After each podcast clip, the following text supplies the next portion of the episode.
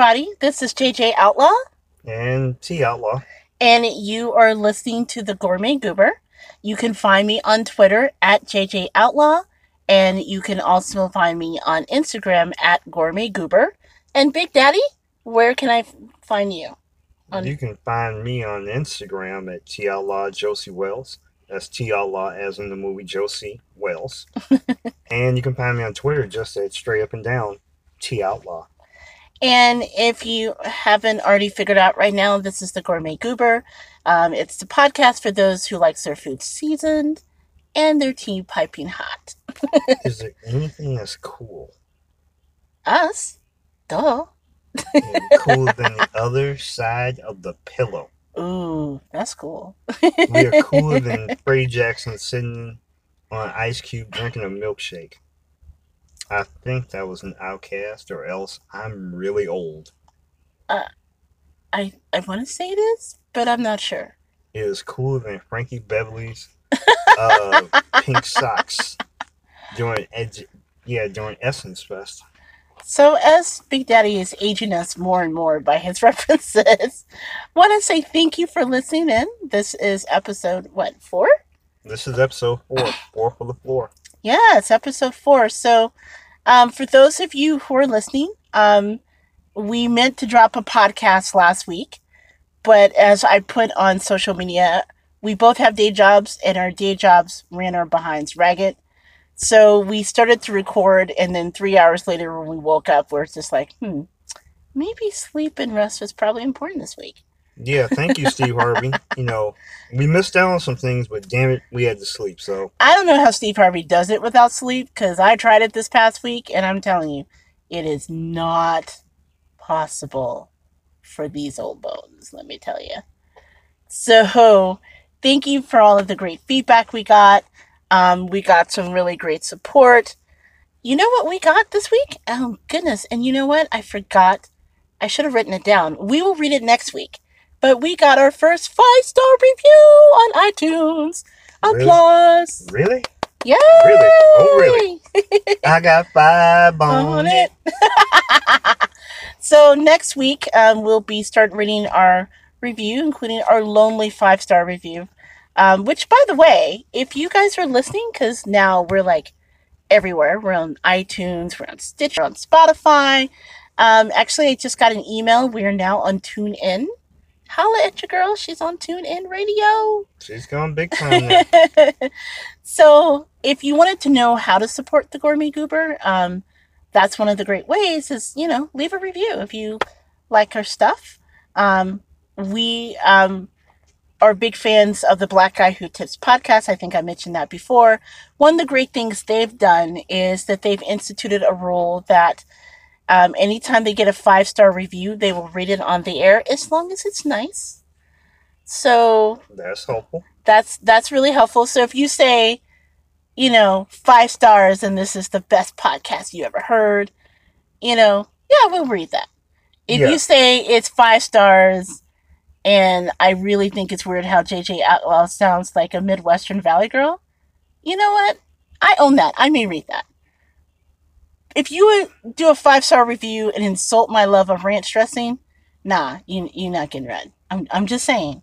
So say something nice with your five star review, and Big Daddy and I will go ahead and credit it and read it on the air. So Yeah, and you know we're we're willing to take you know criticism and you know four star reviews. Okay, three star reviews, great. If you're down to two, then well, I'm gonna have to go all Liam Neeson and say, listen, I have a certain set of skills, and if for some reason you give me this one, two, zero negative review, then wow. I will find you. Okay, we're not going to say that, but I am going to say that we five star people. So just saying that we, we're going to stick with reading the five star review. I think that's really good. I thought that was an 80s British pop group. What, five star? Yeah. Was it really? Yes. What song did they put out? All fall down. All they were trying to be like the Jacksons, but I think you made that up. No, they're uh, they were the Pearson family. Really? Yeah. How is it that you just know random stuff like that? Like sometimes I have to ask you, okay, what did we wear this last week or something? Like I have to ask you that. But then you know like really obscure things like five stars a group. Yeah, and this is why I'm horrible at Jeopardy, but great at random twenty-five thousand dollar pyramid type things. Okay. hey, I get around, but anyway, yes, five stars. Yes. Other ways that you can support um, the podcast, just so you know, um, you can also sign up for our newsletter through our um, distributor, which is Plum Good Media, um, which is Plum Good, P L U M G O O D E dot com. The P, Um, the L, the U, the M, the G, the O, the O, the D, the E. Plum good. I just made that up. he did actually but um just so you know um that is actually um the new media company that big daddy and i are building um later to launch this year but you can sign up for um updates um just letting you know when new stuff are ready to drop also you can email us at thegourmetgoober at gmail.com we have gmail yo so you can go ahead and send us a gmail drop us a line um, and then finally, um, I actually got an email about how to support the Gourmet Goober.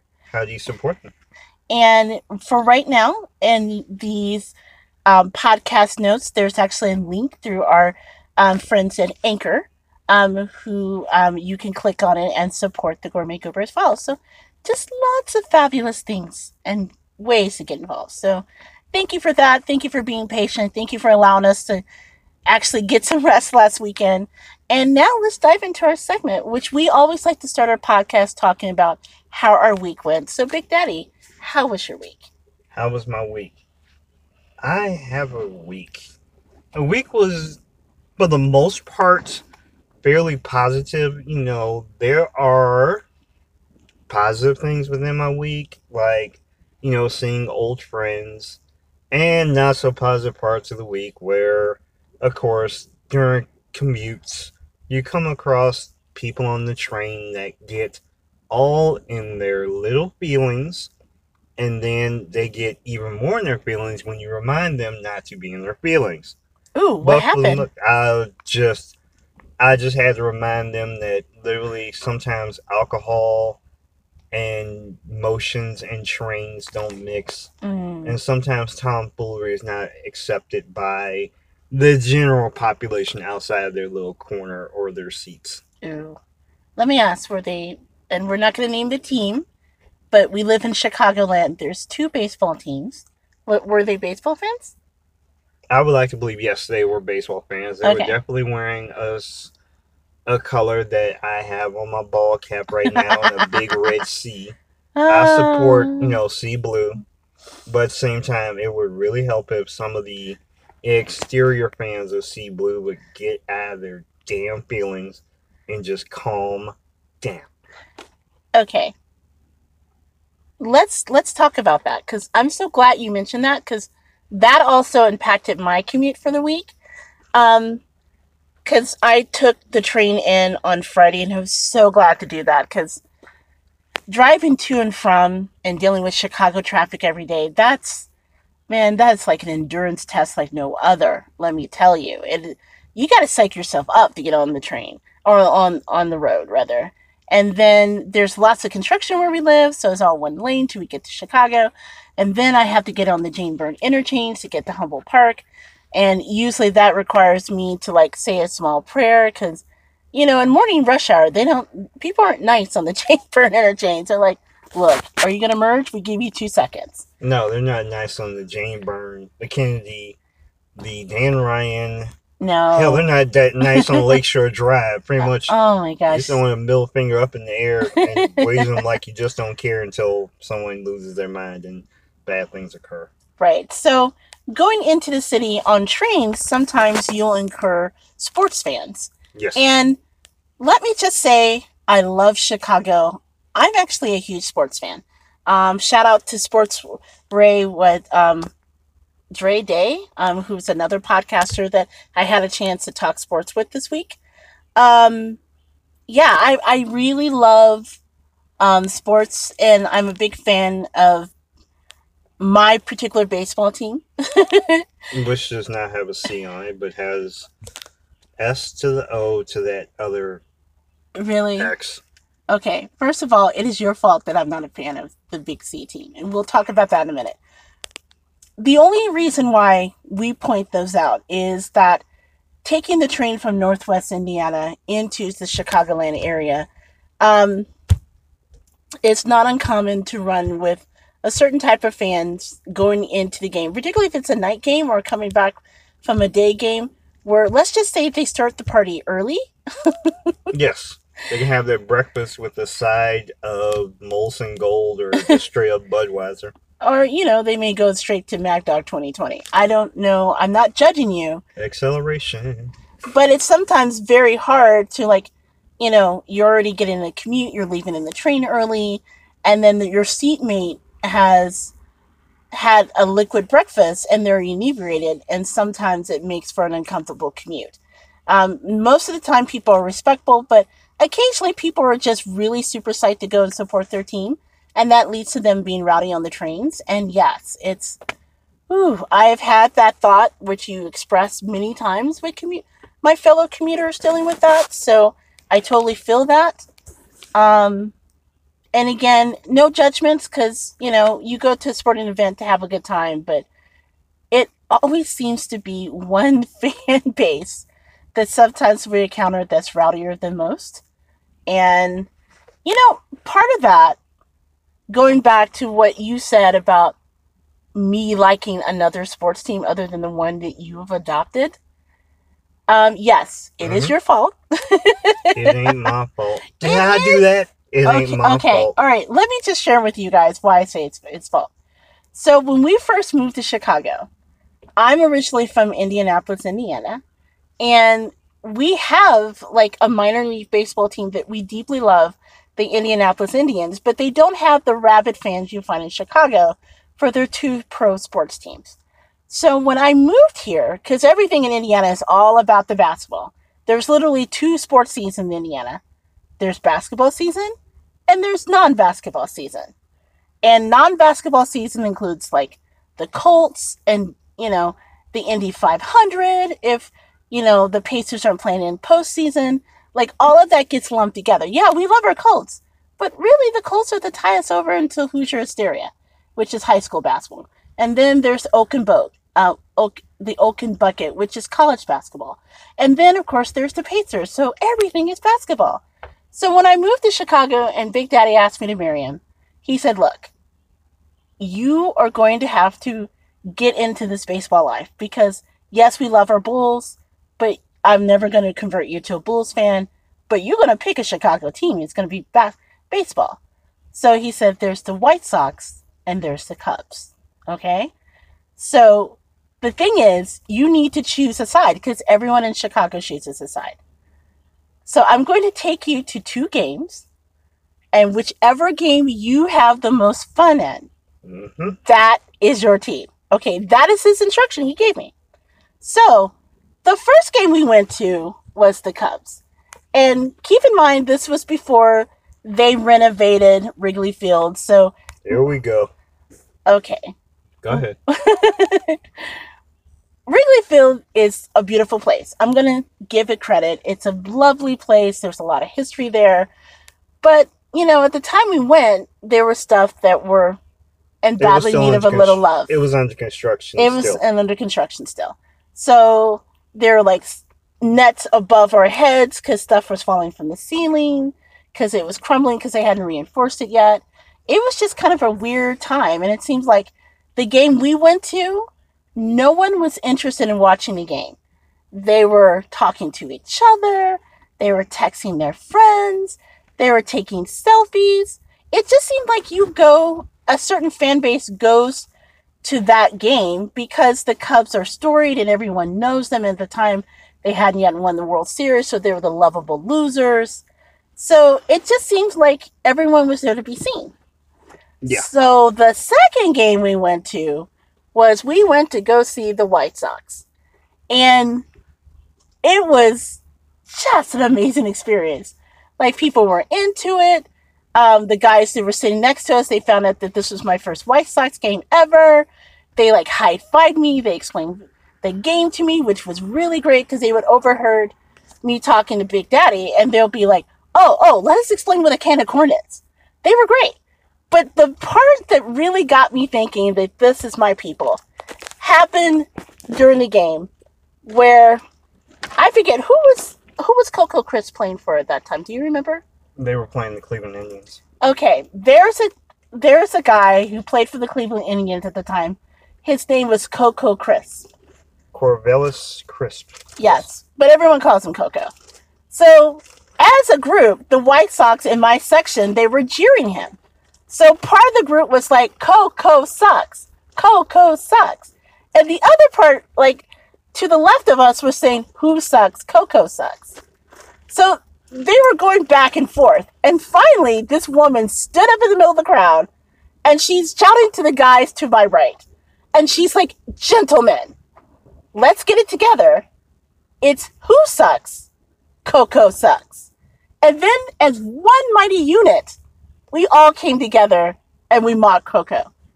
And what did I learn from that experience? One, Coco sucks. hmm Hey, it's not me, it's the will of the people. Coco sucked. But more importantly, what I learned was these were my people. I'm just like, oh, y'all are just wonderfully subversive. I love you. so afterwards, Big Daddy took me out to eat. He was expecting me to fall in love with the Cubs because he loved the Cubs. My mother in law loved the Cubs.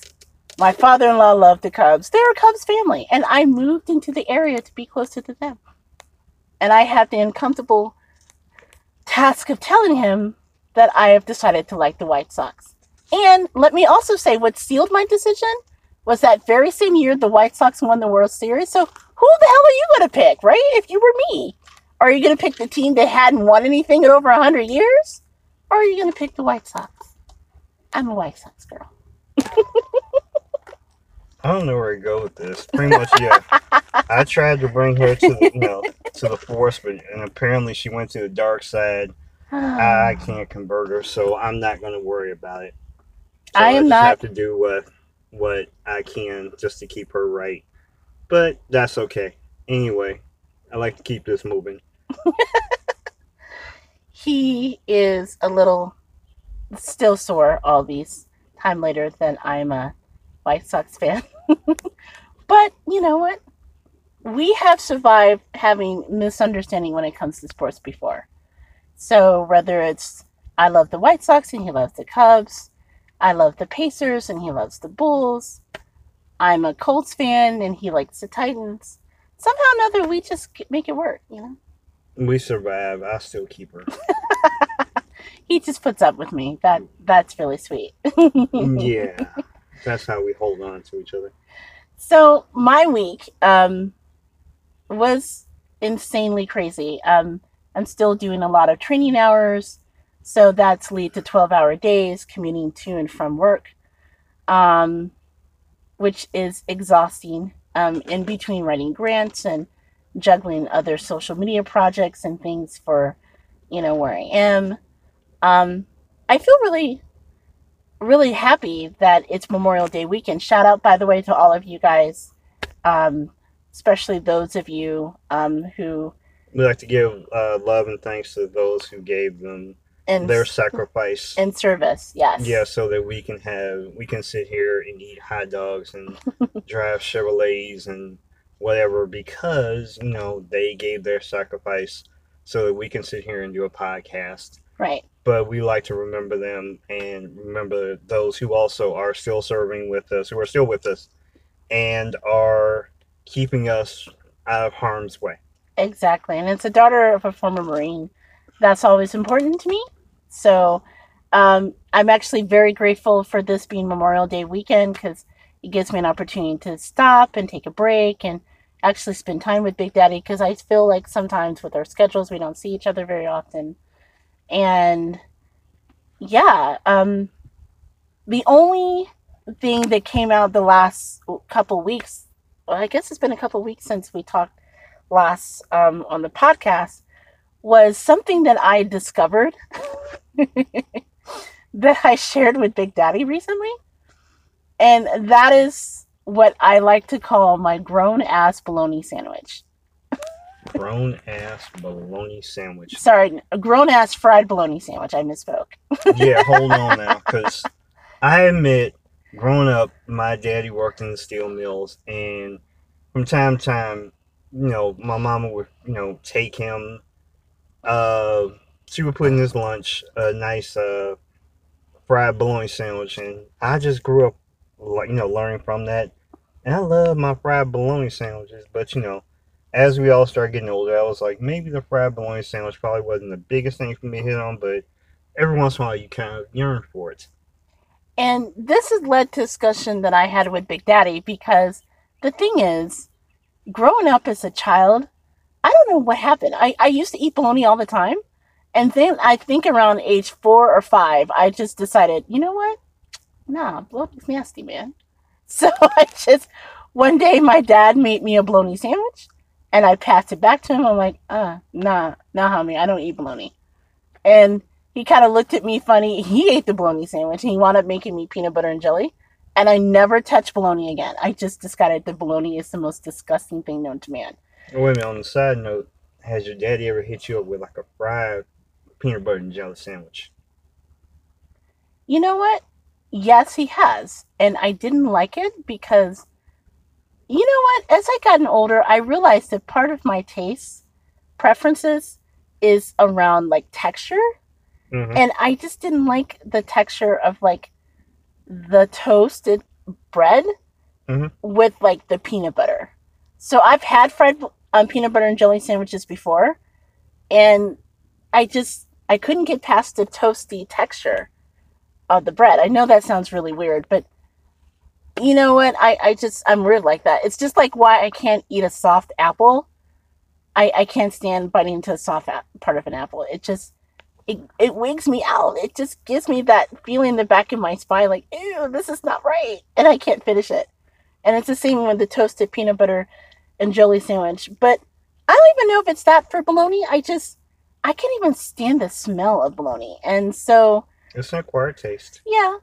So Big Daddy and I, we were talking, what was it, about a week ago about stuff that we um, liked, we hated as children and that we like as adults. And for me, that was all about vegetables for me. Like when I was a kid, I would not touch a vegetable unless it's smothered with cheese. And now, like broccoli and Brussels sprouts and just tons of vegetables that I wouldn't even give a second glance to, I can't wait to eat. I, I just love that stuff. Because you're special. But when it comes to bologna, I just couldn't do it. And so Ain't that special? Big Daddy challenged me. He goes, You know what? I wonder if you like it now as an adult as opposed to when you were a kid.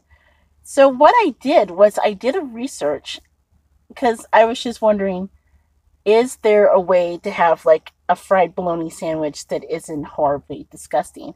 And I learned about this Italian bologna. It's like an Italian type bologna called mortadella. Yes. And it, let me tell you guys, a fried mortadella and cheese sandwich will change your life. I had one. I loved it so much. I made it for Big Daddy. He loved it. Um, I did. I worked my way through the mortadella. In fact, I feel really bad because I think I ate most of it. So you didn't have a chance to eat more than a couple sandwiches. I turned the corner, all of a sudden, boom, gone. It It was like gone. she went straight Thanos through these sandwiches. I, I I did. It was just like Thanos and the snap, and the sandwiches were gone. But seriously, if you want to try it, go to your deli. Um, it's called Mortadella. In fact, it was funny because when I went to the deli, I found it in Meijer, which is kind of like a local big box store where we live.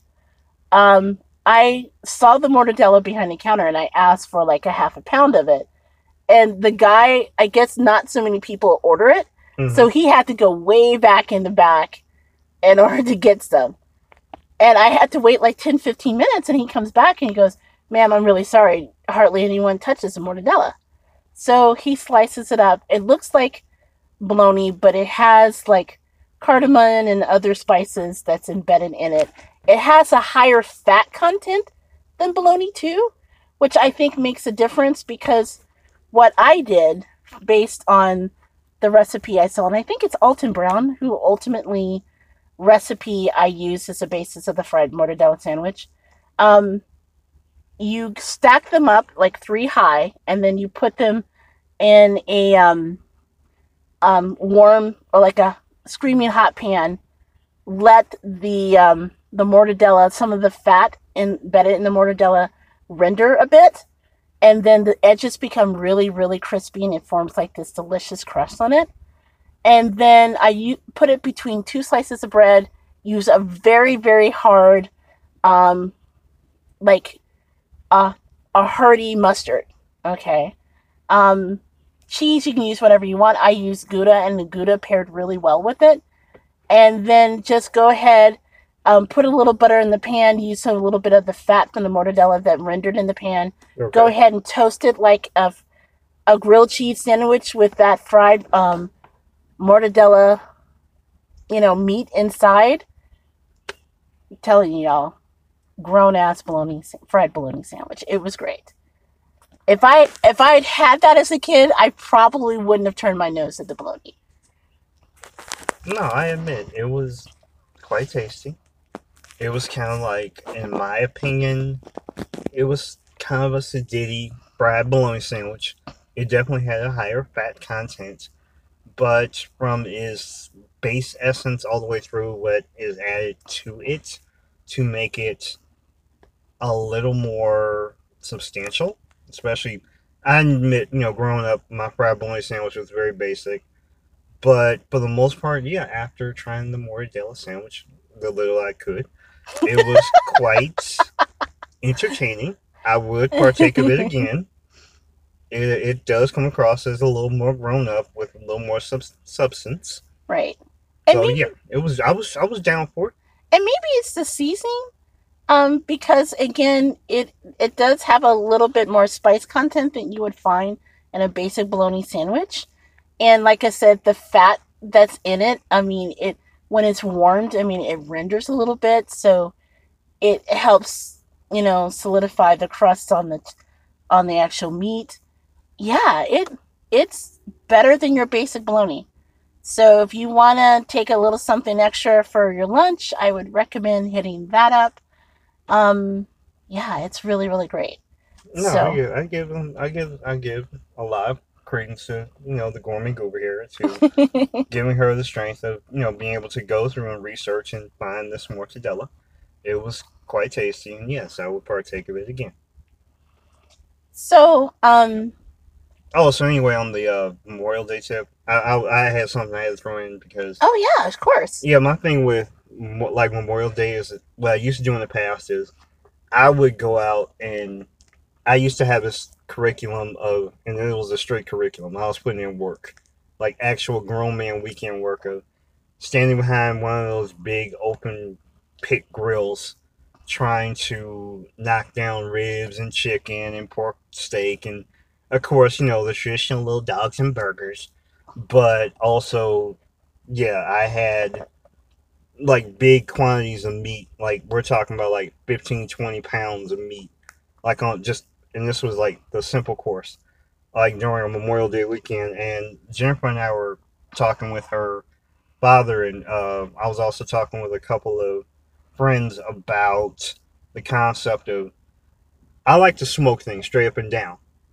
I love smoking. I will try to smoke anything reasonably that I can get inside the smoker. And he's really good at it too. Yeah, Mm. I do my best with it. I, I put in work. But that being said, I like to smoke things. And one of the things with smoking is that you know it's damn good when you don't even need to put barbecue sauce on it because the meat, the smell from the smokiness, the hickory, the apple, the cherry wood, um, and whatever wood you choose, uh, seafood included, that it is very tasty. That being said, my little dissertation right now is about barbecue sauce, and I admit I'm still actively seeking out someone who says, "Okay, I got the barbecue sauce for you.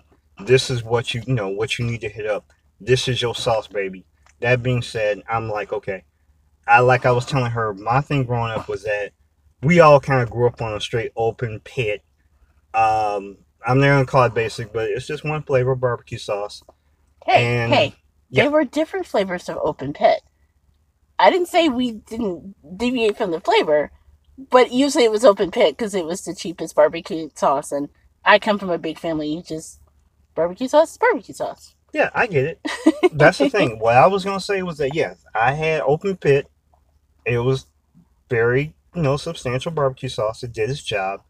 My thing was my mother had this trick of she would take two good bottles of open pit, whether it be original or char grill or hickory, or even another another flavor, and she would put it in a big old pot and she would simmer it down and then she would throw in um she would funk it up a little bit. She would add uh, some chili powder, paprika, onion powder, garlic powder, a little bit of, um, sorry, off the top of my head, uh, she would chop up a little extra onions and a very thin layer of celery, and then throw in a little vinegar and a little uh, couple secret spices, and you know simmer it down for a little bit, and then put in a little Worcestershire sauce, and then simmer it down a little more. And Wow. after a while, you know, voila, we had our, you know, our house sauce. I didn't know she did all of that. Oh, my mom put in work. I was outside doing like doing my job. She decided, you know, stay inside, and she hooked it up. Now I admit we had, you know, her sauce brought the boys to the yard, and the girls, and the kids, and a few other friends and neighbors. We don't even know who the hell they were. But at the same time, they all showed up from my mama's sauce, and I've never been able to recreate it. But at the same time, that doesn't keep me from experimenting. That being said, my thing is, what's your sauce? What do you have in your sauce, whether it be store bought or something you hooked up that is your jam? The thing that you like, if you had to go to the cookout, what kind of sauce would you bring to the cookout that would bring everybody to, to the flavor? Okay, first of all, that's a hard question because I. Mhm. How can I put this? So, growing up, my dad was a barbecuer, and sorry guys, I'm losing my voice. I'm actually feeling a little under the weather. So, if you see me, hear me take a moment, 'Cause we're clamped at the moment. And I'm having some tea, but I'm also staying like over here because I, I don't need that in my life at this moment. But go ahead.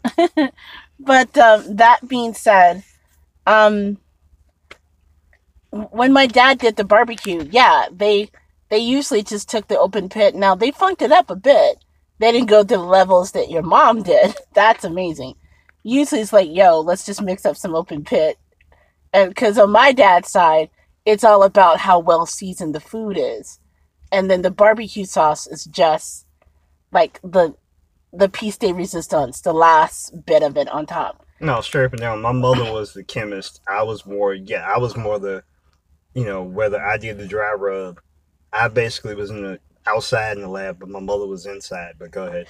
But that being said, wow, that's a good question because the thing is, there's so many great barbecue sauce, and I'm still wrestling with which kind of barbecue sauce I like the best, like Carolina or, you know, Kansas, which all has like their own different individual flavor.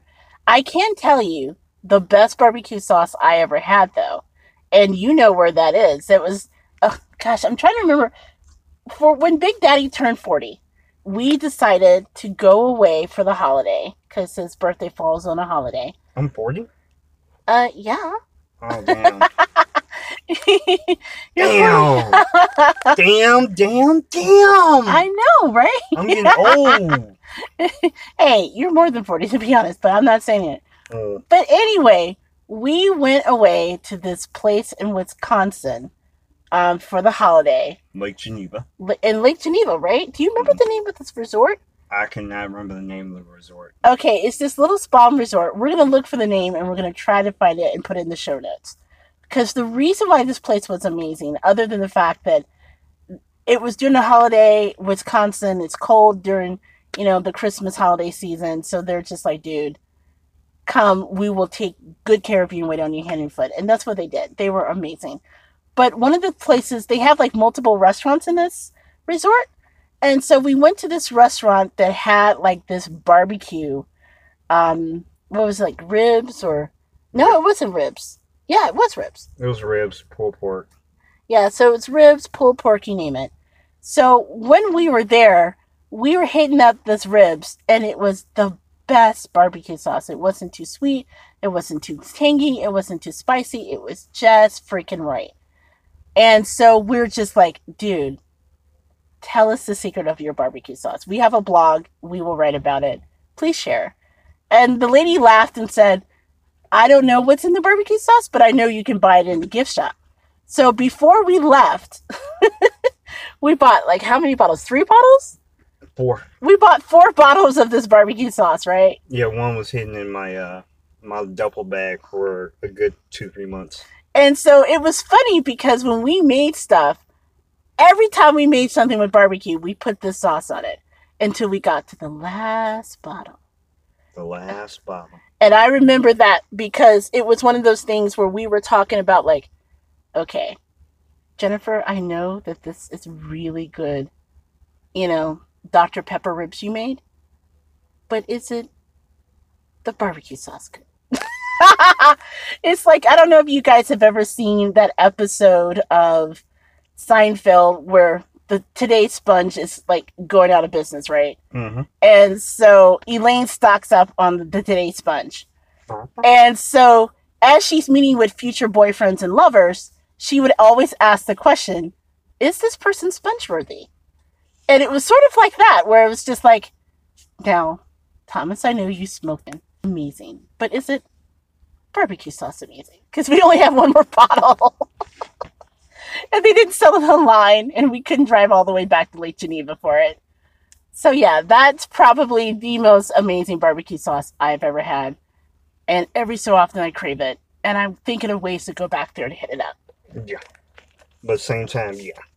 If you guys would like to hit us up on the Gourmet Goober and or any of our Twitter or Instagram podcasts and give us an insight, because like I said, we're still actually looking for what's your sauce? What brings you to the yard? That's a good question. Yeah, tweet us. Use hashtag the goob, um, T H A G O O B, and yeah, tell us your sauce. so on that note, we're gonna take a quick break, and so we'll be right back. Hey guys, I'm JJ Outlaw, better known as the Gourmet Goober, and I'm here to share this great new recipe journal from author Gaby Loreno. It's a progressive cooking journal designed for short and simple recipes at the beginning, before advancing with spaces for longer recipes as you go.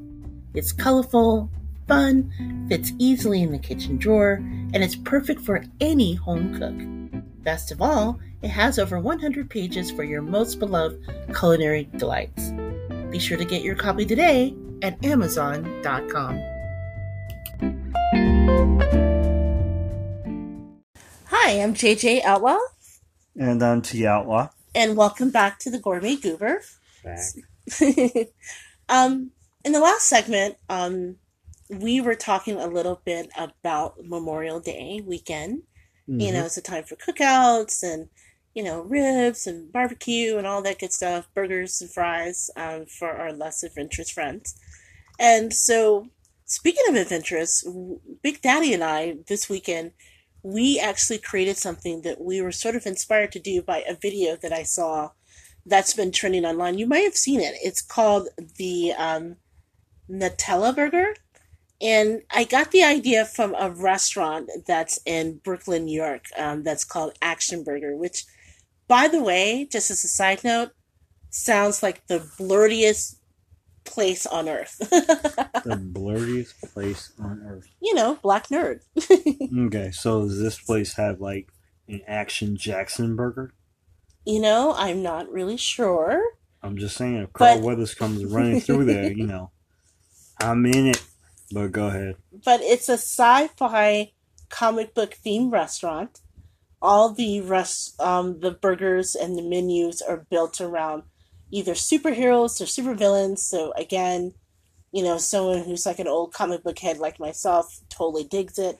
And one of the things I think, I if I remember correctly from the video that's on, the supervillain menu is something that's called a Nutella burger. And dig this, okay? So the Nutella burger has two deep fried waffles, Deep fried waffles. Deep fried waffles as buns. Okay. It has bacon, it has onion, it has cheddar cheese, it has a well seasoned bun, and the to top the burger, it has Nutella, like a big old healthy glob of Nutella topping the burger. Okay. So it sounded insane, right? And it's kind of like sweet and savory. And I thought it was crazy until Big Daddy told me about something that he had earlier this week that also had Nutella and, meat in it, right? Yes. Uh, what my one of my coworkers last week just got adventurous, and he came in. He says, "Hey, dude, you want to try uh, something called pancake taco?" And I was like. "I'm sorry, I like pancakes. I like tacos. Pancake taco? Okay, you quenched my uh, interest." So I uh I partook of this pancake taco, which was uh basically a um thin pancake with a layer of Nutella, traditional, um, as like you know, as is base layer. Then there was crumbled uh, ground beef. There were onions, tomatoes. Sorry, there were no tomatoes. I apologize. Uh, onions, green peppers, and there was, I believe, uh, cheddar on it also. And it had like little sprinkles of something that made a little note sweet. And basically just handed it off to me, and I uh, I took a couple bites, and I admit the uh, sweet and savory combination was quite interesting, but also the texture was also a little crazy. But for the most part, I tried it, and I, I mean, I was okay with it. I mean, it's something I would try again, but would I do it on the regular? I don't know. But yeah, we uh we did the pancake taco, and now I'm like, my wife is bringing this concept to me of the Nutella burger. Yeah. So I heard about the pancake taco and I thought, hmm, maybe this Nutella burger, there's something to that. So we made our own this weekend. And we made a few changes though. One is the deep fried waffles. Tried as I might, I couldn't bring myself to um, make that this weekend. Although I will probably try it at some point with deep fried waffles because that just sounds absolutely freaking delish. Mhm. Um, but you're the one who actually put the burger together. Describe how you did that. I got. I was basically just said, "Hey, go in the kitchen, make a Nutella burger," and I'm like, "I'm I'm I'm sorry, make a what?" She's like, "I want you to make a Nutella burger." She just said, "Yeah, I heard you had this little pancake taco, so thus, I want you to knock down this." And literally, she just kind of like walks in the kitchen and is like, "Okay, this is what you what I want you to put on it. I want you to slap down like I'm gonna give you some brioche burgers." Brioche buns. brioche bun, sorry. Um, then I want you like you know, I'm gonna hand you this Nutella. Then I'm gonna hand you some hard Ace cheddar. Oh, excuse me. Sorry, guys. Um, yeah, straight sharp cheddar. Then uh, originally we were supposed to have onions, but uh, apparently I forgot the onions. but we Um, did have bacon. Oh yeah, definitely got some low uh, low sodium bacon. Yes. Then uh, I said, uh, oh well, I was like fishing around the kitchen. It was almost like a uh, a suicide. I was like trying to throw in some what I can find in the kitchen to toss into this thing. You add some garlic. Yeah, definitely got a little heavy handed on the garlic, but it definitely made for an interesting flavor. But yeah, the the Nutella. I know everyone's listening like, but what about the Nutella? Yeah, we totally hit the Nutella on the top. Well, you put it on the top and the bottom of the bun, right? Yes, it did. So you got a double dose of Nutella. And I gotta say, it was actually really good. In fact, the one thing we were talking about was we were kind of stingy with the Nutella. Maybe we should have added some more. Yeah, we could have gone a little harder at the uh, at the layer of Nutella because I was I admit I was conservative and I I went definitely uh berry I went sensitive with the Nutella, and I really think I should have gone a little harder with it, but at the same time, I wanted to, you know, with the experiment, be hastened with it, and I def I admit, like with the burger, I got a little crazy and put. I had to do what that dude does, and I had to put some smoke on it. I smoked it, at least the burger, the physical like you know ground beef on it, but for the most part, then I say okay, with the consistency of the smoke and the aged cheddar, it was gonna make for one flavor, and then with the Nutella and the brioche bun, which actually kind of brought the sweet to the uh, package. Mm-hmm. I thought that would bring another element. Uh, then with the toppings, bring definite notes. But I definitely wanted to spice it up a little bit too on top. But I brought my my show to the yard and saw what I could bring. And yeah, we can we were able to compose a Nutella burger, and apparently it had decent results. What do you think? No, I really liked it. Um, like I said, in the end, it was kind of funny because we were just kind of like, we're going to add a little bit of Nutella to it, and then after a while, when we were biting into, it, like, oh, dude, we should have totally hit this up with the Nutella, like the commercial or like the video. Um, and actually, this morning, um, because we had a leftover burger, I actually hit it up with a lot more Nutella, and the sweet definitely does um, balance the savory really well. So it was good. It was really kind of crazy good. So if you guys are are thinking about it, definitely get some caramelized onions. yes, um, definitely get some caramelized onions. Definitely make it. Um, but yeah, it's totally worth it. So you know, try adding a little Nutella to your burger experience, so to speak. You know, kind of, you know, the pairing of the sweet and salty um, will totally get your life. It's really, really good. So I recommend it. Yeah, I admit I was trying at one point uh in the recent past to do something a little crazy and I put a little bit of peanut butter with my burger. Oh yeah, we were inspired by the Shake Shack peanut butter burger, and it was really good. Oh my god, love that too. Actually, right? Yes. I mean, the thing is with between the Nutella and the peanut butter, the peanut butter note was almost like it accentuated the other flavors within the burger, but it wasn't nearly as sweet. Right. and it didn't bring like you know that kind of nutty note that the Nutella brought to the party. Right. So I do I definitely admit trying the peanut butter was cool. The Nutella definitely brought more of the sweet uh, elements to the party, and I, I highly recommend it. All right. Awesome. Well, I know we were talking about something sweet and salty, so we're going to transition into salty. As in the feeling of some people who are feeling a certain way and being salty towards our boy um, Little Nas X. I Um, thought you were going to talk about uh, Wendy Williams and her family, but okay, No, no, no. we're no. not going to do that. We're Okay, save that for another day. Speaking of you, Wendy, sorry about what's going on, man. But but no, um, what I'm actually talking about is I, I think I shared in the first episode my love of Old Town Road. I just think that's a brilliant song. It's kind of like a really good mashup of like trap music and country music. Um, Billboard got all in their feelings and said, no, it's not country enough, and took them off the country charts.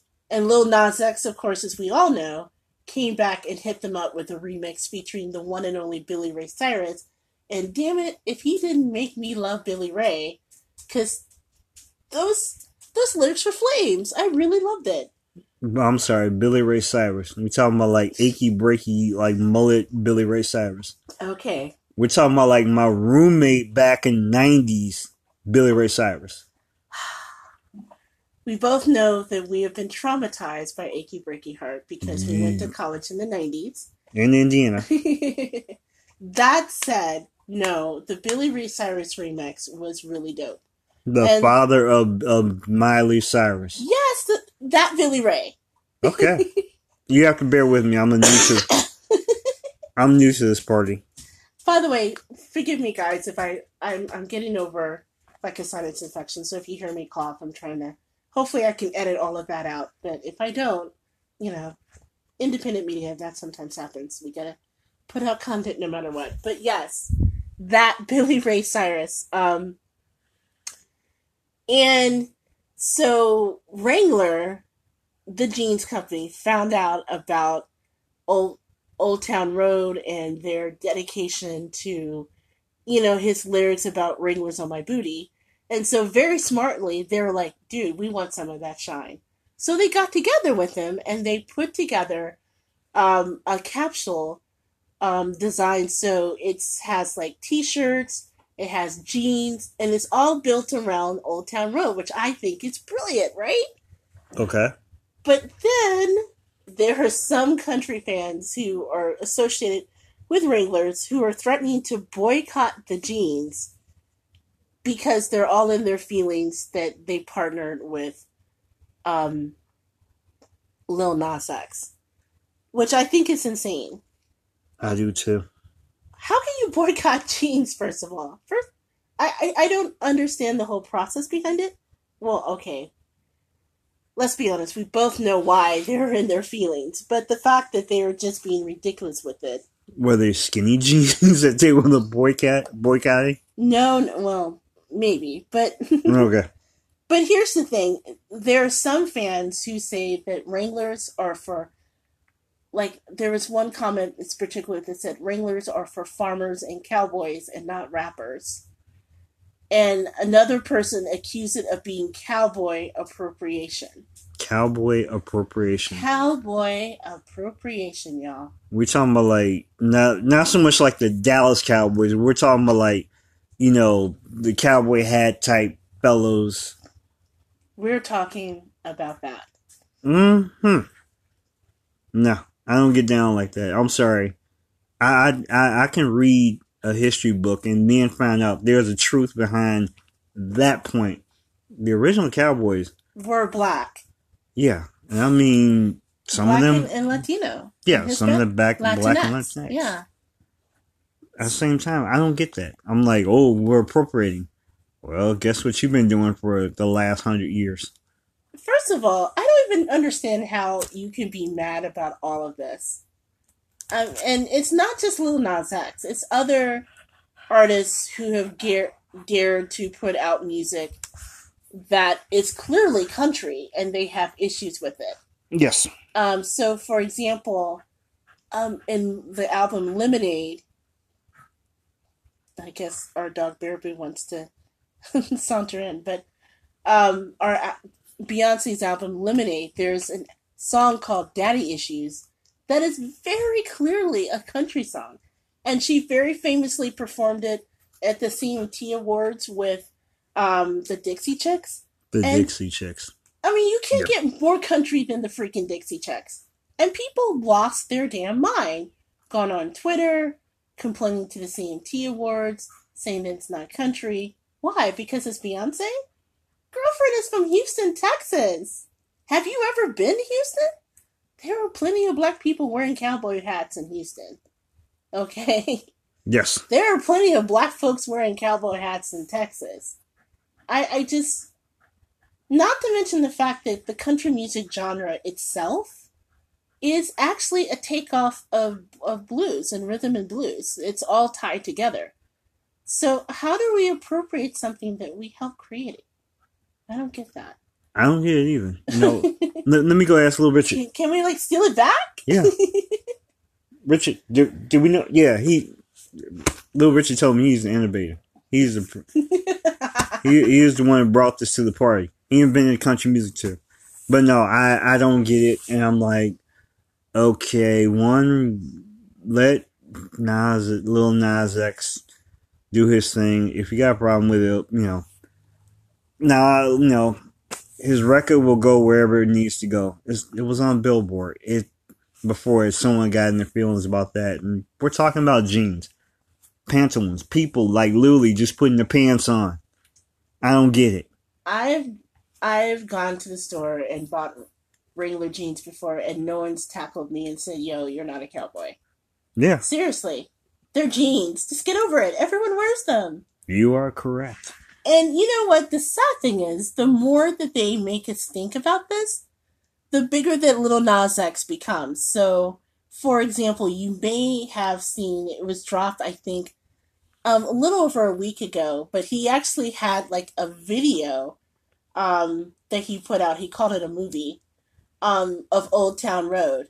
And not only did it have Billy Ray Cyrus, it had um, um, record producer and EDM star Diplo made an appearance.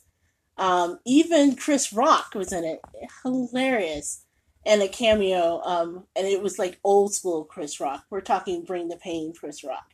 Bringing Pookie Chris Rock. Yes. Okay. And it and if you see the video, first of all, shout out to Lil Nas X for just like winking to the audience and saying, "Look, I see what's going on, and I'm just having myself a ball." Because the video is very intentional in how it makes a statement about what's going on.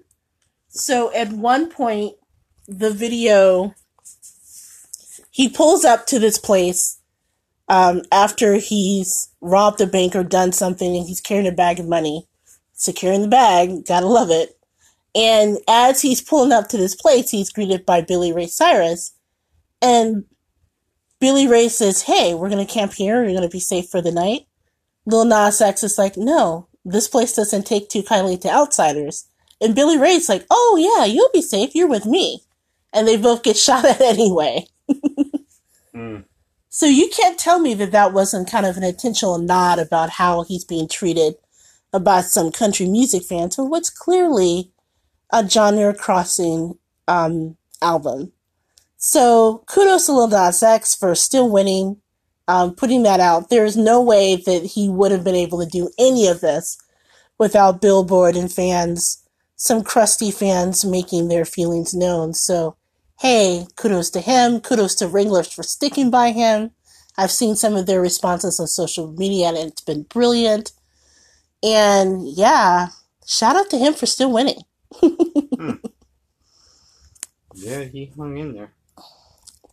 So, speaking of music, outside of Little Nas X, the other big thing that's happened this week, at least in our world, and hopefully it's in yours as well, is Janet Jackson, the queen herself, has started her um, residency in Vegas. Vegas? Yes. Oh, wait a minute. Hold Wait, on. wait, wait, wait, wait. I told you about that. She has a residency in Vegas. I think she's going to be there through August. Wait a minute. Hold up. Wait a minute. Brother got to make him a little trip. but I got to wait a minute. Let me let me get my plane tickets going. Hold on, hold on.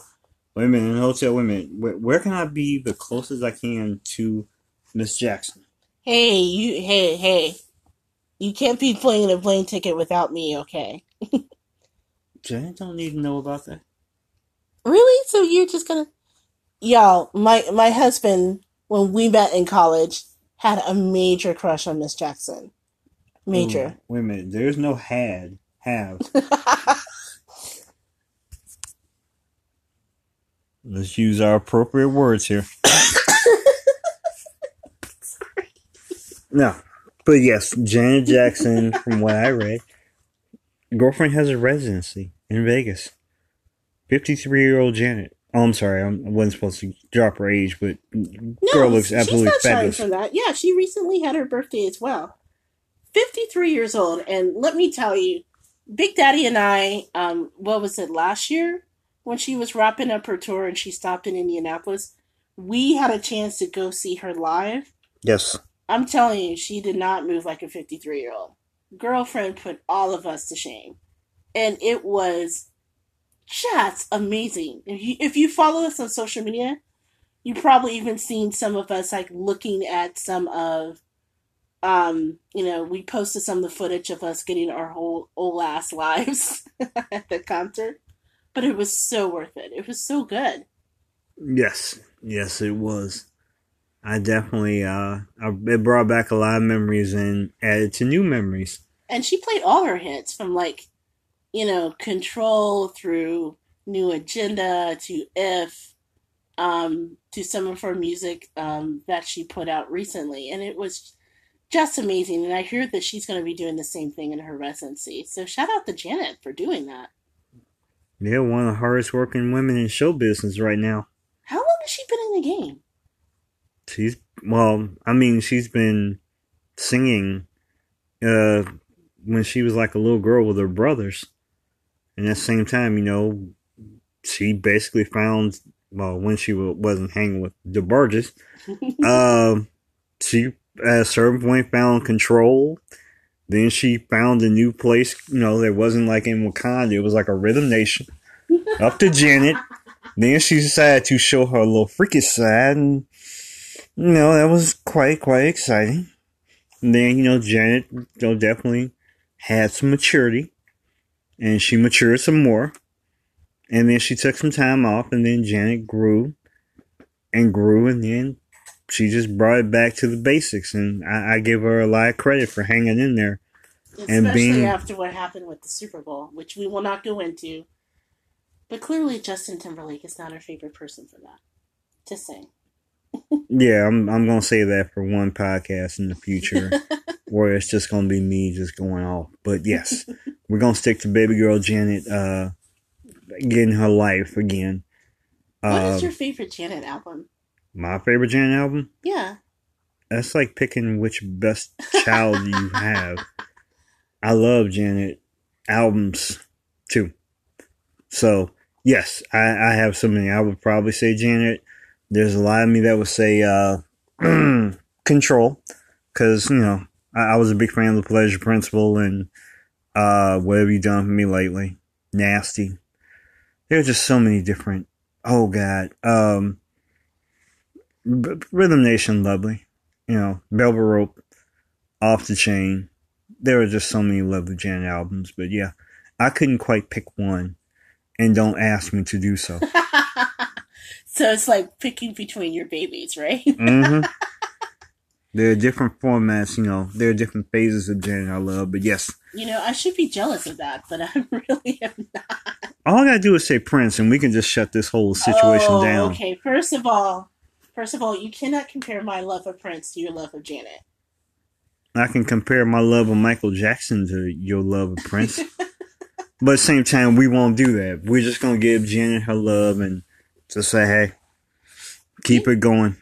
You know, I was thinking about that the other day about what's my favorite Janet album because I really love Rhythm Nation. I find myself going back to that all the time, um, listening to that, and especially now. What's so really freaky is how Rhythm Nation was put out decades ago, and it's so applicable now to the stuff that we're going through, as far as you know, marginalized communities and having a voice and taking a stand against white supremacy and bigotry and ignorance. And I'm just like, damn, Miss Janet, you're a prophet. Yes. But yeah, Mhm. Rhythm Nation is like a favorite.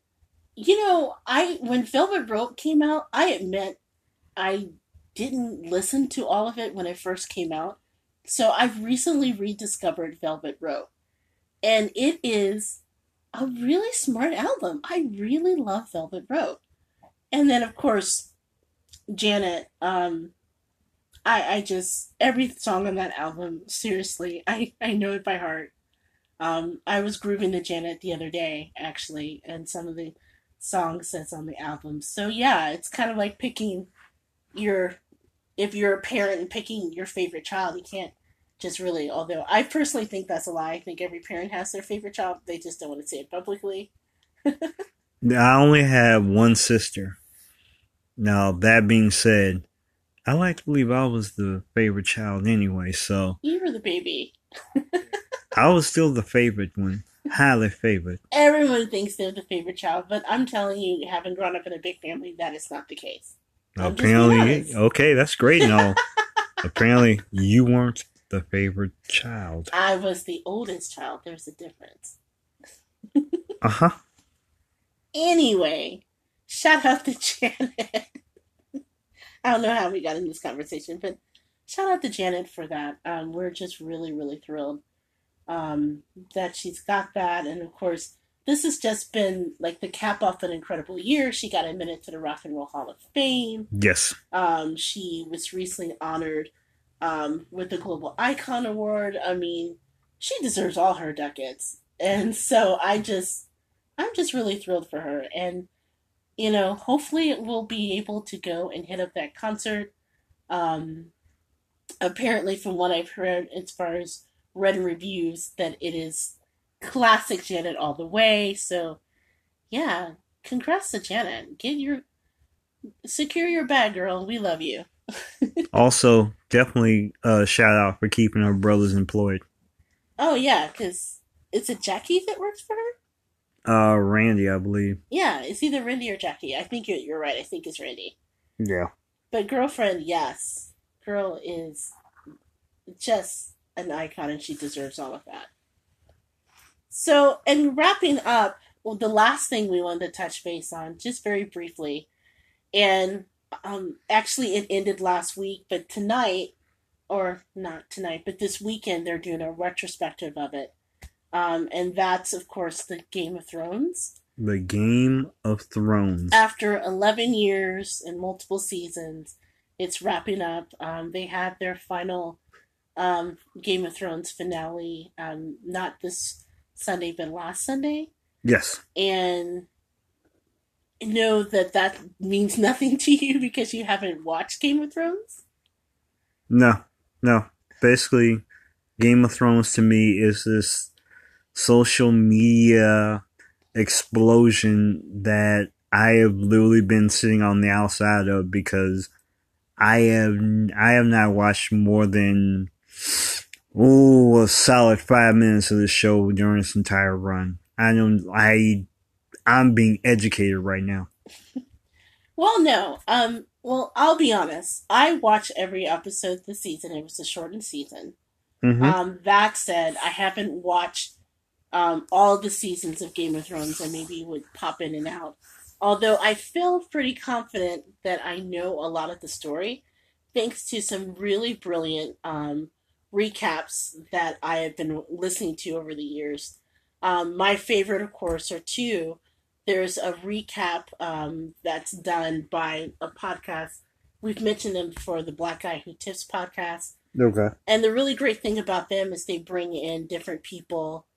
Um, in fact, they've had um, people like Jemele Hill, um, you know, the famed sports journalist formerly ESPN. Yes, she stands for them. Um, and now I think she has her own podcast. I believe it's Jemele Hill is Unbothered, so shout out to her. Um, but they bring in different people like um, in order to just review the Game of Thrones, and they make it so palatable. So even if you've never watched another episode, it's kind of like you come away knowing the story in a way that is hilarious and relatable, and you kind of look forward to it.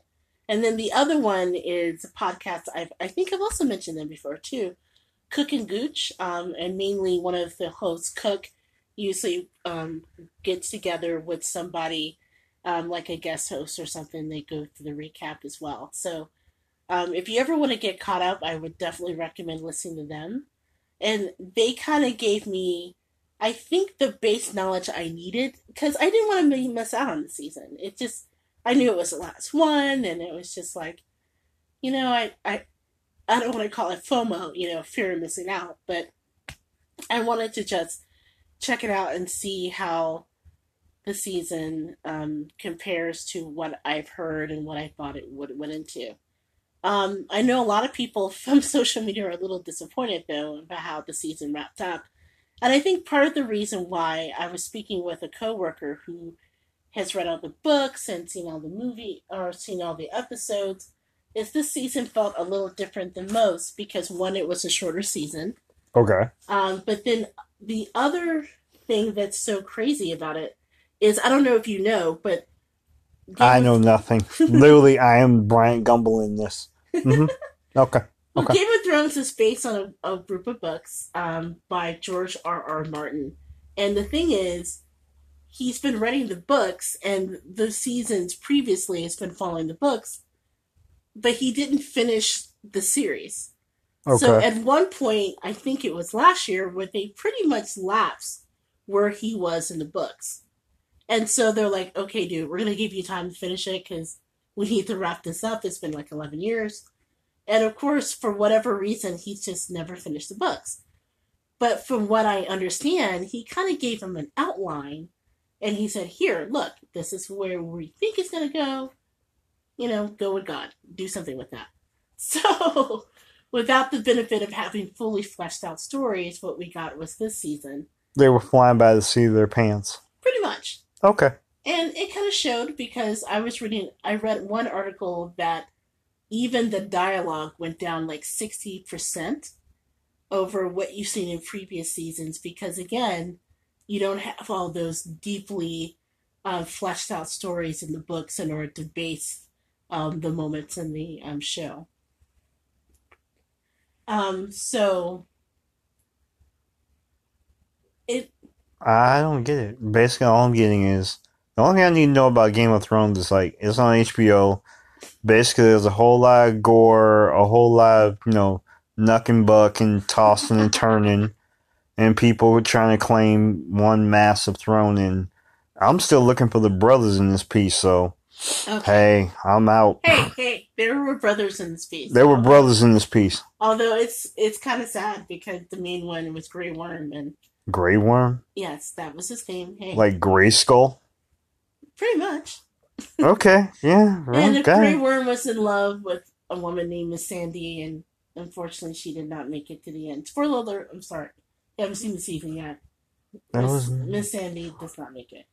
Okay. So, so basically, in a nutshell, to simplify things, Game of Thrones is basically about these three families, right? So there's the Lannisters, and the Lannister is Cersei, her brother um, Jaime, who's her twin brother, and then Peter Dinklage, who is um, She said Dinklage. I think that's his name. Is it Dinklage or Drinklage? I, I think it's Dinklage. It just I'm sorry, you just say Dinklage and I, I start giggling like a little girl. I get it. Anyway, I can't help the man's name. That's his name. Okay. So Peter Dinklage plays Tyrion, which is their um her other brother. So basically, the Lannisters rule this this kingdom, and they're all fighting for the seven, um, the Iron Throne, the rule over the seven kingdoms. The seven realms of hell. I get it. Um, no one likes Cersei. Cersei is kind of like Suge Knight up in this piece. So I'm sorry, wait a minute. Suge Knight? yes, Wait a minute, so we gonna take this back to like, you know, NWA ish stuff. we're gonna take this back to. Alright, I'm alright, trying to alright. Get you to understand. Alright, alright, you, you got to bring to alright, you brought hood. Alright, now now I'm paying attention. All right. Now I'm in this. Okay, so think of seriously, uh, seriously, Cersei is like the Suge Knight of the of the Seven Kingdoms, right? Can't wait for this, yes. So she runs everything, but no one likes her, and she runs with an iron fist. She has some kids that unfortunately did not make it. Is she wearing red? Actually, I'm sure she's worn red at some point. Is she got like red bottoms or something? Okay. I okay, got you. she's not really like Suge Knight. I mean, you're not gonna see her smoking a cigar or anything. I'm just saying in terms of Wait a minute, you know, didn't you guys stuff and being hated. She's like Suge Knight, but she also like hooks up with her brother. Oh Lord, they are royal. So if Suge Knight got with his sister, okay, this is Okay, yeah, you taking that left, right, up, down. Yeah, keep it going. So the Lannisters run basically one hood. Okay, Now there's another hood that's Winterfell, right? is this like the Crip side? Mhm. Yeah, kinda. Okay, So Winterfell is run by the Starks, right? And so there's Sansa, there's her younger sister Arya, there's her brother Bran. Um, brand like flakes. yeah, Bran. Look, Okay. I didn't name these people, okay? Next thing you know, you're gonna be whipping out like you know cookie crisp, you know of the of the what was the name of this family? the Stark. Wait a minute, now you got like next thing you know, you're gonna be whipping out some dude named John Starks. Actually, his name is John Stark. Wait a minute, there's a John Stark. Yeah, not like the basketball John player John Starks, who we will not name because he sucks. Okay, But okay, And I'm not saying he really sucks. People who are listening in New York, it's just I'm a Pacer fan for life, and I have issues with John Starks. But anyway, got it. so we got Bran, and Bran is like this psychic kid, and he became psychic because he caught Cersei getting it on with her brother, and Cersei's brother threw him out of a tower. Like Bold and the Beautiful tossed him out the Yeah. tower. Okay, got it. Like the bold and the beautiful, like the young and the restless, just Just heaving folks. just heaving him out of a damn tower. Yeah. So Now I'm in. So as a result, he's apparently psychic and he has this psychic connection to someone that's called the Night King, who for all intents and purposes is basically a zombie. Wait a minute, are these the black people in this? No, there are no black people. Well, no. Oh, wait a minute, there ain't Actually- no black people? Actually, there are no black people in the Winterfell. And the reason why we know this is that the third family that makes up this piece is called the Targaryens, right? So it's like Daenerys and her brother and her dad, and they were killed by Cersei. And but before they were killed by Cersei, Daenerys was married off to some dude named Khal Drogo. and Khal Drogo is Jason Momoa. So basically, you're just watching for Jason Momoa. Aha, without his damn now we have found Jenny's little uh space. Yo, okay, I'm. Uh, I'm now just see why she. to you. Wait a minute, now we see why she's watching. Alright, we got Aquaman Hey! is up in this piece. So Aquaman is up in this piece, acting all savage with Daenerys. hmm She falls in love with him.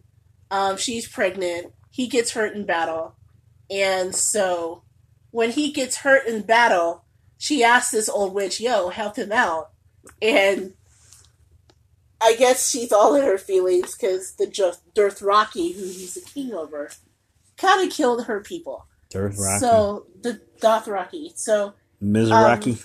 so she um curse Khal Drogo, killed um Khaleesi, that's Daenerys Title's kid, and so she's left alone.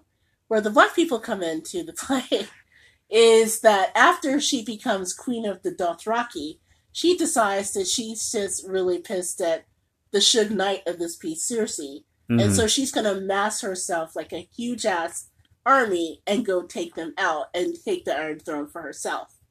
So she comes across this group of people that's called the Unsullied. And the reason why they're doing that is these people, from the time that they're very young, they're castrated and Mm, mm, they're taught to fight. Huh? Huh? Wait minute, hold on, hold on. I'm, I'm holding things here. Hold on.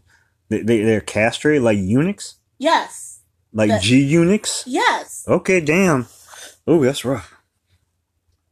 So Grey Worm is one of these um, Unsullied. And they used to be slaves and she freed them. Oh, and Lord, so they're dedicated to her. Lord And the reason why I know that where the Starks live, there are no black people, is because when they marched into, because eventually, okay, let me take a step back. Wait a minute, I'm like, I'm now I'm in this because I'm like, wait a minute, there, there needs to be a fifth family called the Antetokounmpos.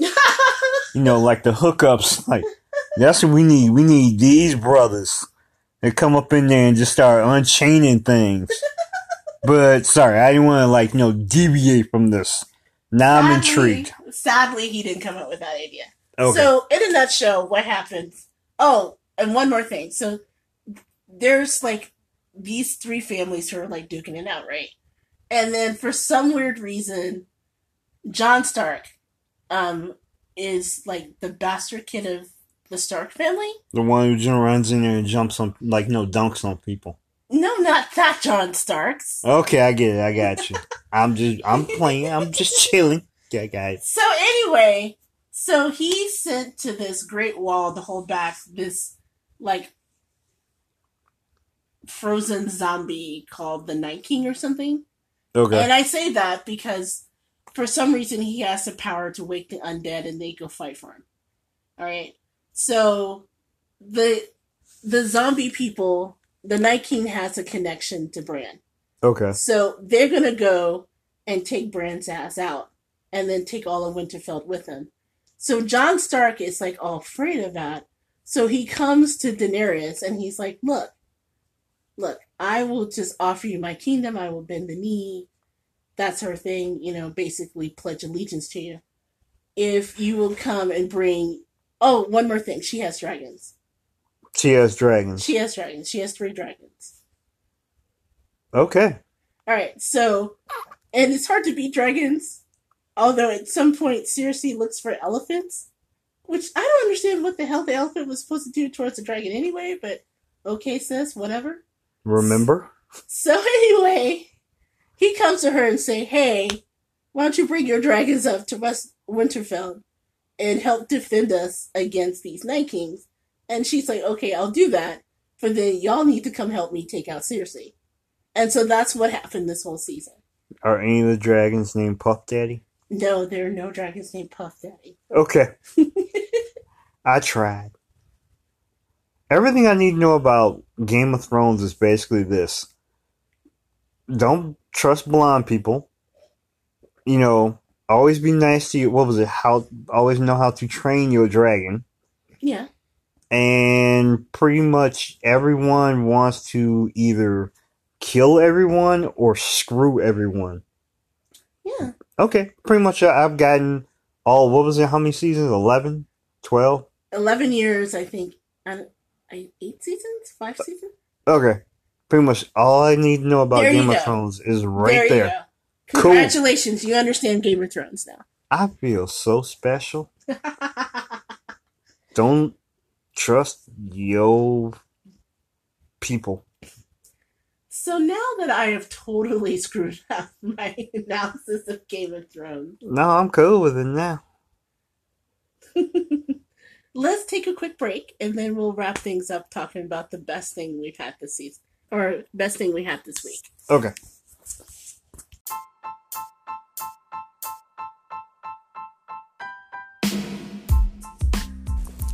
Hi, I'm JJ Outlaw, better known as the Gourmet Goober.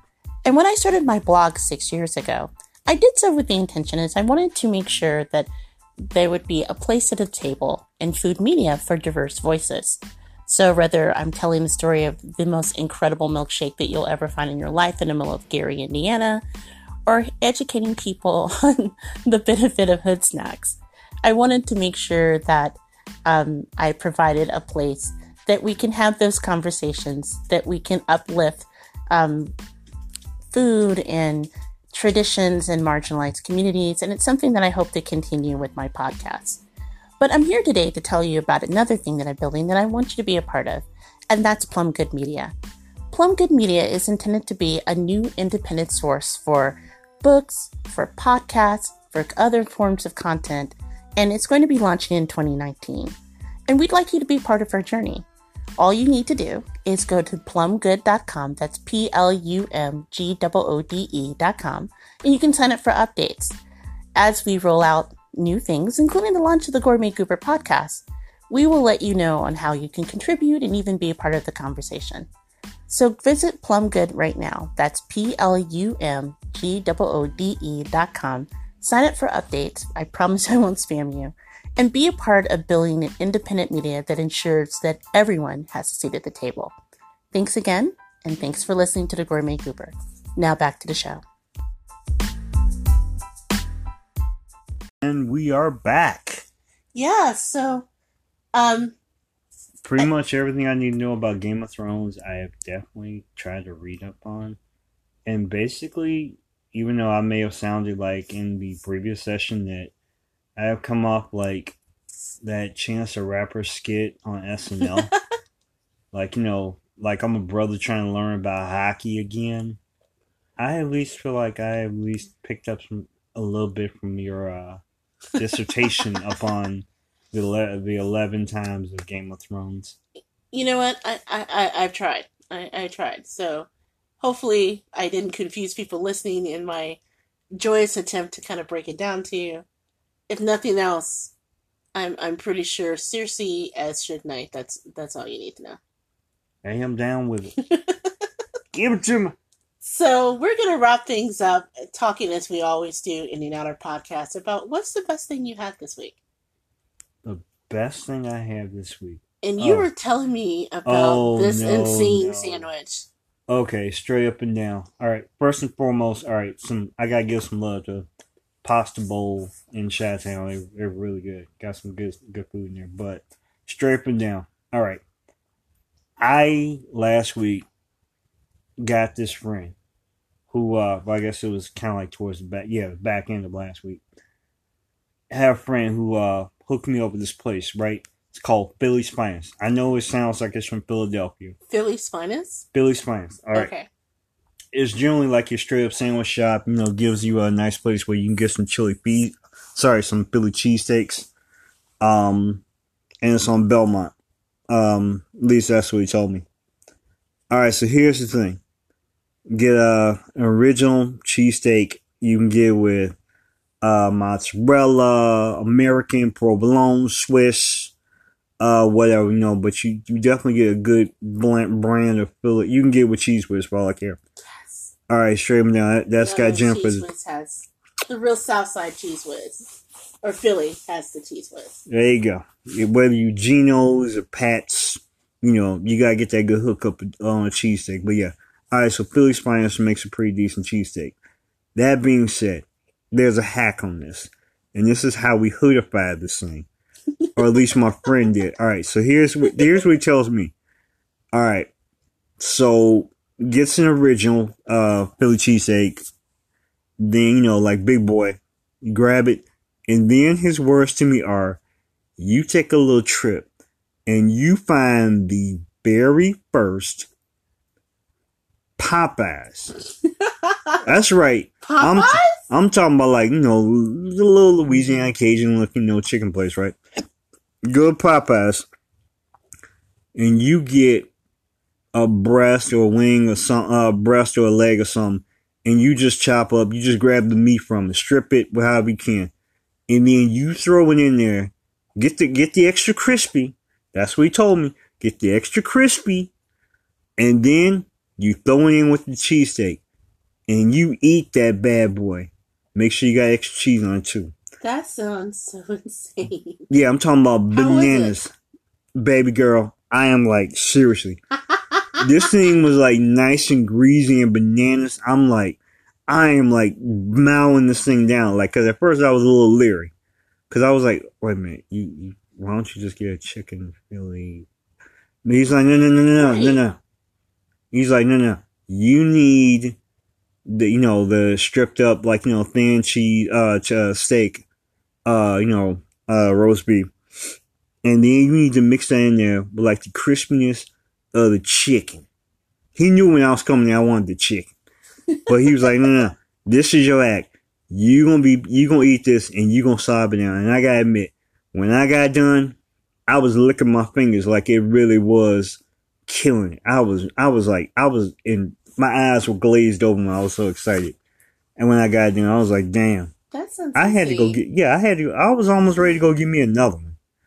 But, you know, my stomach said, nah, bro, you you you done it for the day. It was the best thing I had this week, this month, damn maybe even this year. Oh my god, was off the top. So again, it's a Philly steak, hmm but it has to come from Philly's finest. Yeah. And then you get this Philly cheesesteak. Hook it up the way you want. Provolone, Cheddar, cheese cheddar, whiz, yeah. cheese whiz. And let me just say as a side note, I'm a purist. I love that Southside's Philly. So yes, cheese whiz. So you get that. But then you don't eat it right away. You run and you drive around till you get to your first Popeyes. Yes. You buy a chicken breast. Where it could be a breast, it could be a thigh, it could be you know. You just need the meat from that bad boy. and it has to be extra crispy. Extra crispy. And then you rip that puppy up and you put it in the sandwich and you eat it. Yes.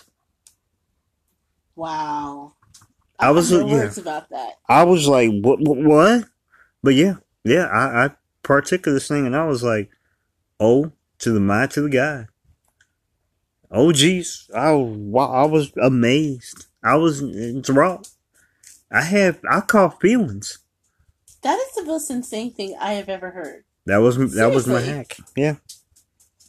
I, I, when I got done, I was talking like Denzel. I was like, dude, it was killing me.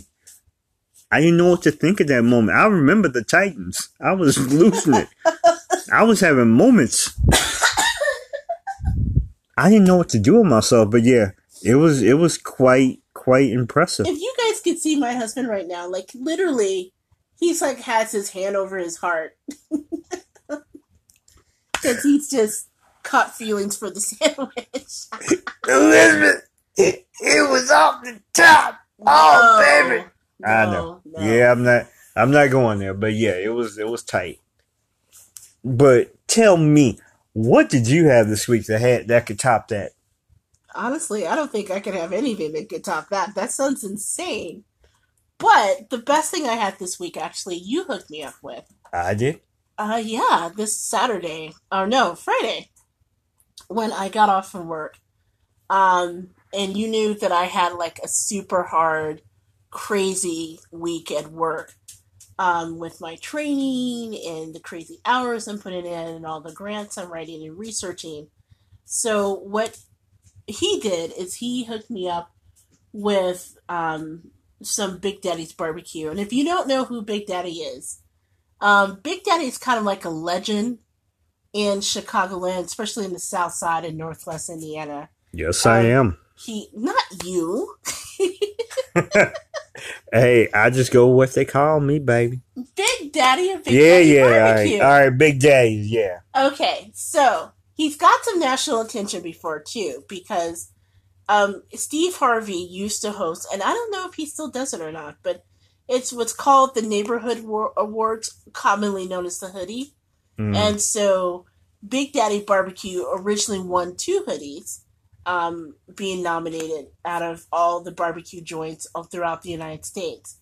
Eventually, he became friends with Harvey, so when Harvey used to shoot his show from um, Chicago, he actually would cook for Harvey and to some of his events, and he actually brought him on television to introduce people to his barbecue, including this thing that it will change your life. It is so good.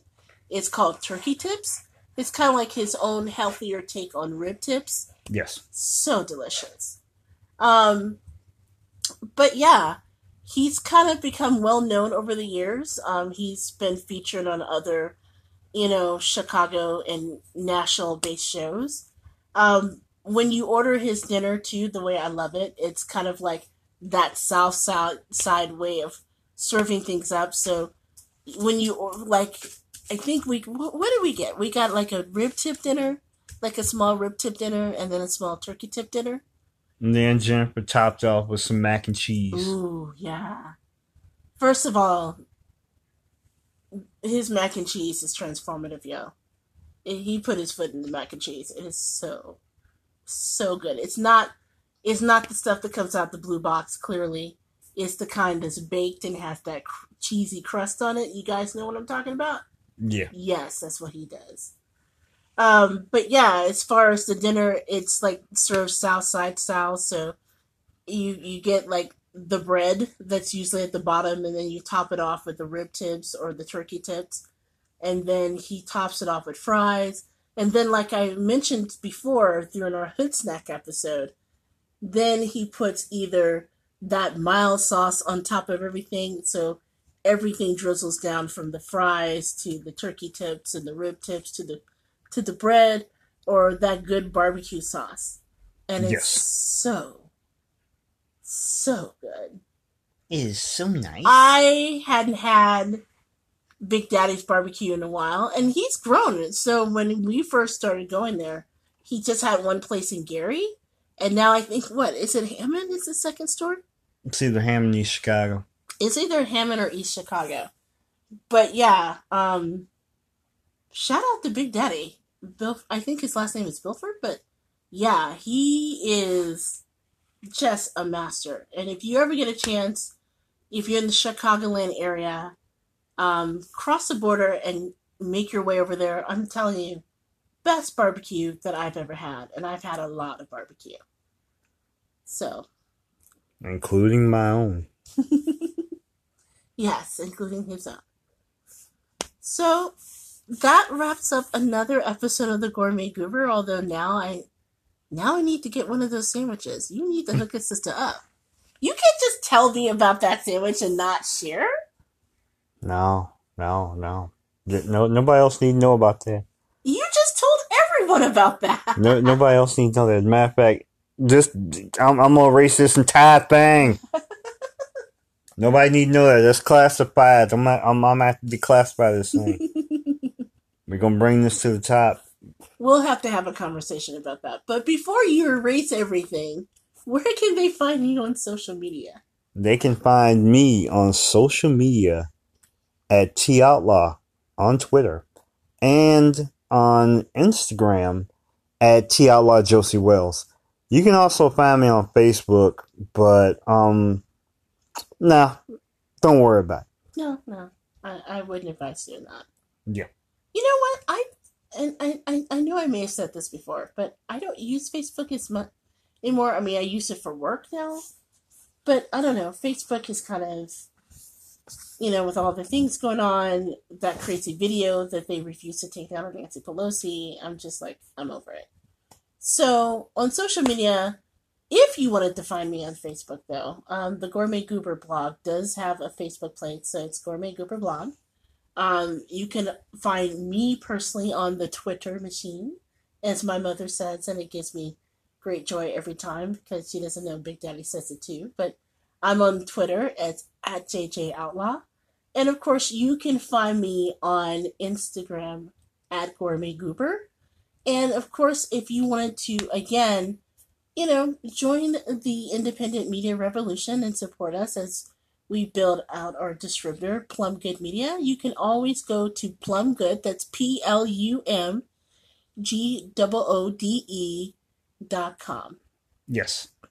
And of course, you can always go to the Gourmet Goober um, blog itself. At that's at gourmet. That's thegourmetgoober.com. Yes. All right, great. Well, again, on behalf of Big Daddy and I, thank you for hanging out with us here at the Gourmet Goober. And until next time, peace. And Karen, don't bring your potato salad to the cookout. It's very bad. Yes. Yes, Karen. Thank Leave you. that out.